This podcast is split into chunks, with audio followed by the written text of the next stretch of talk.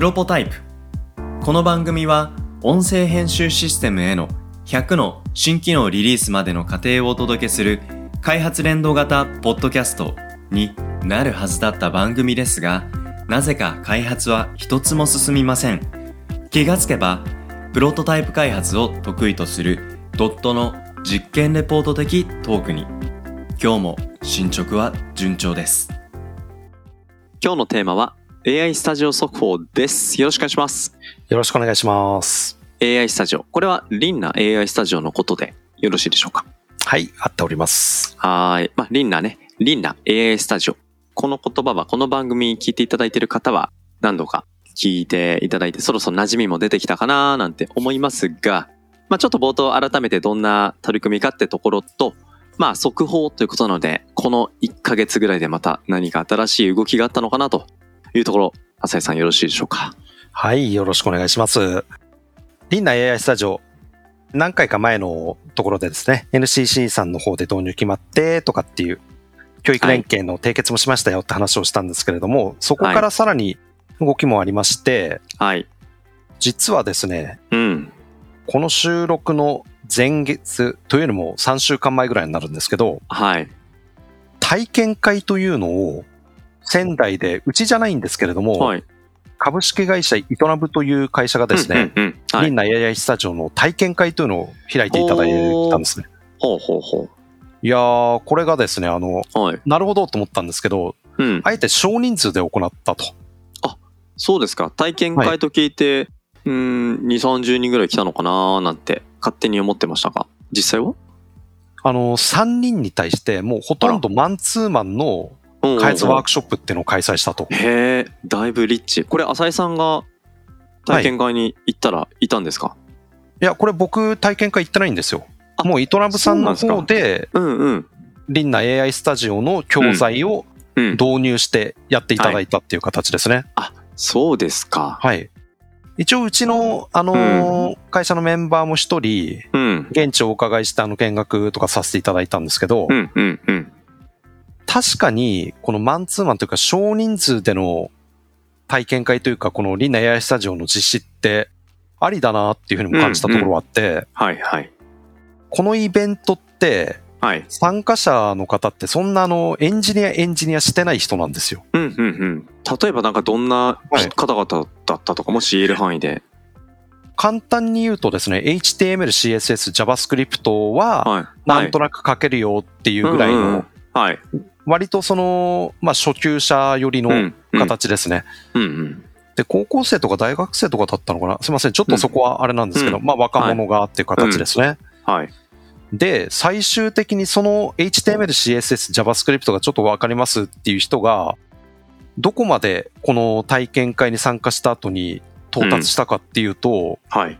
まあこれはすごいなっていうところですけど、うんうん AI と対話するはい。チャットボットおうの開発はい全員完成しました。え、なんか、それ、体験会の枠超えてません？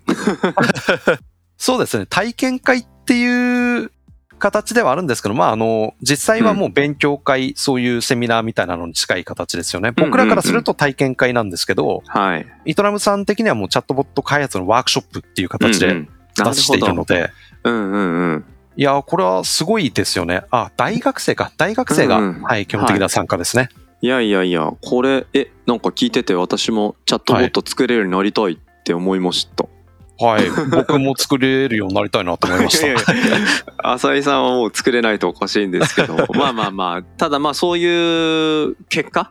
体験会ってこれ何時間ぐらいで開催したんですかね？これはですね、5時間です。5時間か。はいまあまあ少なくない時間ではあるけれども、でもそれぐらいね、時間をかけて、そういうことができるようになるんだっていう体験会のイメージとしてはすごくいい取り組みじゃないですか。そうですよね。うんこれ、本当にうん、僕としてもかなり面白い結果になったなと思っていて、はい。で、例えばこの講習の中で、あの、何が参加してよかったですか？みたいなうんうんうん感想のところで言うと、AI の進化の過程みたいのも知ることができたと。AI の進化の過程、もうちょっそうなんですよ。とスモールステップに聞いてもいいですか？はい。このリンナ AI スタジオって、まあ、とにかく楽しく学ぶっていうところうん。ポイントにしているので、はい。ただチャットボットの開発できるような API 使って、うん。チャットボット作ってみようよりも、はい。AI ってこういう風に進化してきたんだよ。チャットボットってこういう風な仕込みで、うん仕組みで動いてるんだよ。うんっていうのを分かった上で、はい。じゃあ自分で使ってみよう、作ってみようんうの方が楽しくないですか、うん、楽しいですよ。うん。そうなんですよ。だからその進化の過程とかも知れてよかったっていうのは、うんうん。まさに作るだけじゃなくて、それ以上の AI に対する新鮮な喜び、うん知識とかっていうのをはい。得ることができたって意味で、うんうんうん。いや、とても良かったなというふうに思ってます。うんうんうんはい。いやー、なんかこういう体験会の取り組み、今回、うん糸鍋さんが開催されたということでしたけど、これはい他にどういう会社さんなのか団体なのか、どういう人たちにこの先展開していきたいって思います？リンナ AI スタジオ、これ前のところでも話したと思うんですけれども、はい。今ってあくまでもそのプログラマー養成用の教材なんですよね。うんうんうん。AI を組み込んだシステム開発を学びたいっていう。はい。ただ、今、AI スタジオ法文系という教材開発も順調に進んでおりまして、はいはいはい。で、こっちはですね、理系の学生さん以外の学校とかでもやりたいなとか、あるいは民間企業ですね。はい。特になんか AI なんて全然わかんないよっていう組織の方に導入していただきたいと思ってます。うんうん。その理由っていうか、まあどういう、えー考えからそういうふうに言ってるかっていうところなんですけど、はい。AI スタジオ法文系っていうのは、うん。こっちも法理系と同じような形で、はい。うん。実践的な内容になっているんですが、実践のフィールドが違います。おーフィールドというと？法文系の方はですね、はい。ケーススタディを組み入れたはい。AI の活用方法を学べる内容になってるんですね。例えば、こういう会社があります。うん。こういう課題があります。はい。これに対して AI を使ってうん。解決策を企画提案してみましょうんうん。ああ、なるほど。それをやるためにはその AI っていうものをうんある程度分かっていないとうん提案ってできないじゃないですか。まあ、ソリューションの具体が、トンチンカンなことになるわけにもいかないですからね。そうなんです。うんうん。なので AI の種類とか、うん。それぞれの AI の特徴とか、うんメリット、デメリットとか、はい。あるいはあの、AI もいろんな種類あるんですけど、うんうんうんそれ、体系的に学べてるかっていうと、うんうんうん理系はともかく、文系の方って AI、ああ、なんかチャット GPT とかすごいですよね とか、うんうんうんその目立った一つ、あるいは一つ二つぐらいのところしか、うんうん。まああの、授業の中でキーワードとして出てこなかったりするので、うんうんうん。そういうところ広くカバーしています。うん。なるほど。まあだから、これは本当に AI をゼロから学びながら、学んで終わりではなく、じゃあそれをどう授業に活かしていくのか？うん、そこを組み立ていくために必要な知識、これをインプットしましょうねっていう目的。これはなんか、プログラマーとか、法理系とはちょっとやっぱり目的、ゴール、着地がうん違いそうな感じは確かにしますね。そうですね。例えうば、ん法文系の方に特徴的な内容っていうのが一つあるんですけど、うんうんうん。AI プロジェクト評価っていう内容があるんですよ。ほう。評価。はいプロジェクトを評価する。うん。AI 作ることはできなくても、うん。AI を評価するうんっ。ていうことは実は必要だったりします。うんうんうんうん。今後、ますます AI サービスっていうのはいろんなものが出てくる中で、どの AI にしようかっていうところで、うんどうやって決めますかっていうところでちゃんとした知識がないと、うん、結局話のうまい営業さんうん。が言ってることが正しい。だから、まあ、よくわかんないけど、この人だったらっていう形でしか評価軸を持てないけれども。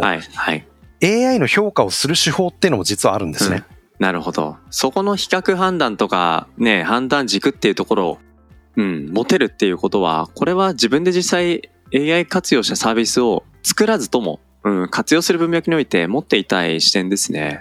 そうですね。うん。この法文系の方は、まあ法理系も方も基本的には同じなんですけど、うんはい、僕らの教材はブロックっていう単位になっているので。その学校さん、あるいは民間企業組織の方、うんまあ何でもいいんですけど、うんうんうん。どういう内容をはい。その受講者に対してはい教えていきたいか、最終的にどういうふうな人材を教育していきたいかっていうところに合わせて、必要なブロックっていうのを組み合わせて教材を提供するので、はい。カスタマイズは前提になっていて、うん。どの、えー組織の方にとっても楽しく学んでいただけるっていうような形のものを、ははい、い。提供しようとしております。いやー、これ聞けば聞くほど具体の中身を知りたいなと思うと、そのブロックのカスタマイズというところをぜひ浅井さんに提案してもらう機会を、うんうんうん作ってもらいたいなと思ったので、ぜひね、このテーマ聞いて、自分の会社にも自分の組織にも、この4文系ぜひ取り入れたいなと思った方は、浅井さんどうしたらいいか最後教えてください。はい、そうですね。もうどんな手法でも構わないんですけど、一番手っ取り早いのはですね、あの、リンナ AI スタジオのホームページありますので、はい。そこの問い合わせフォームや、あるいはまあもうドットのホームページのお問い合わせフォームから直接ご連絡いただければ、はいズームなどではいご説明いたしますので、そちらを使っていただければなと思います。はーい。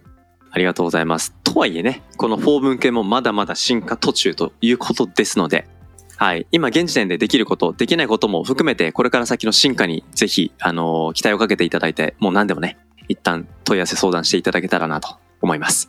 はい。ということで今日は、リナ AI スタジオ速報としてお届けしました。ありがとうございます。ありがとうございました。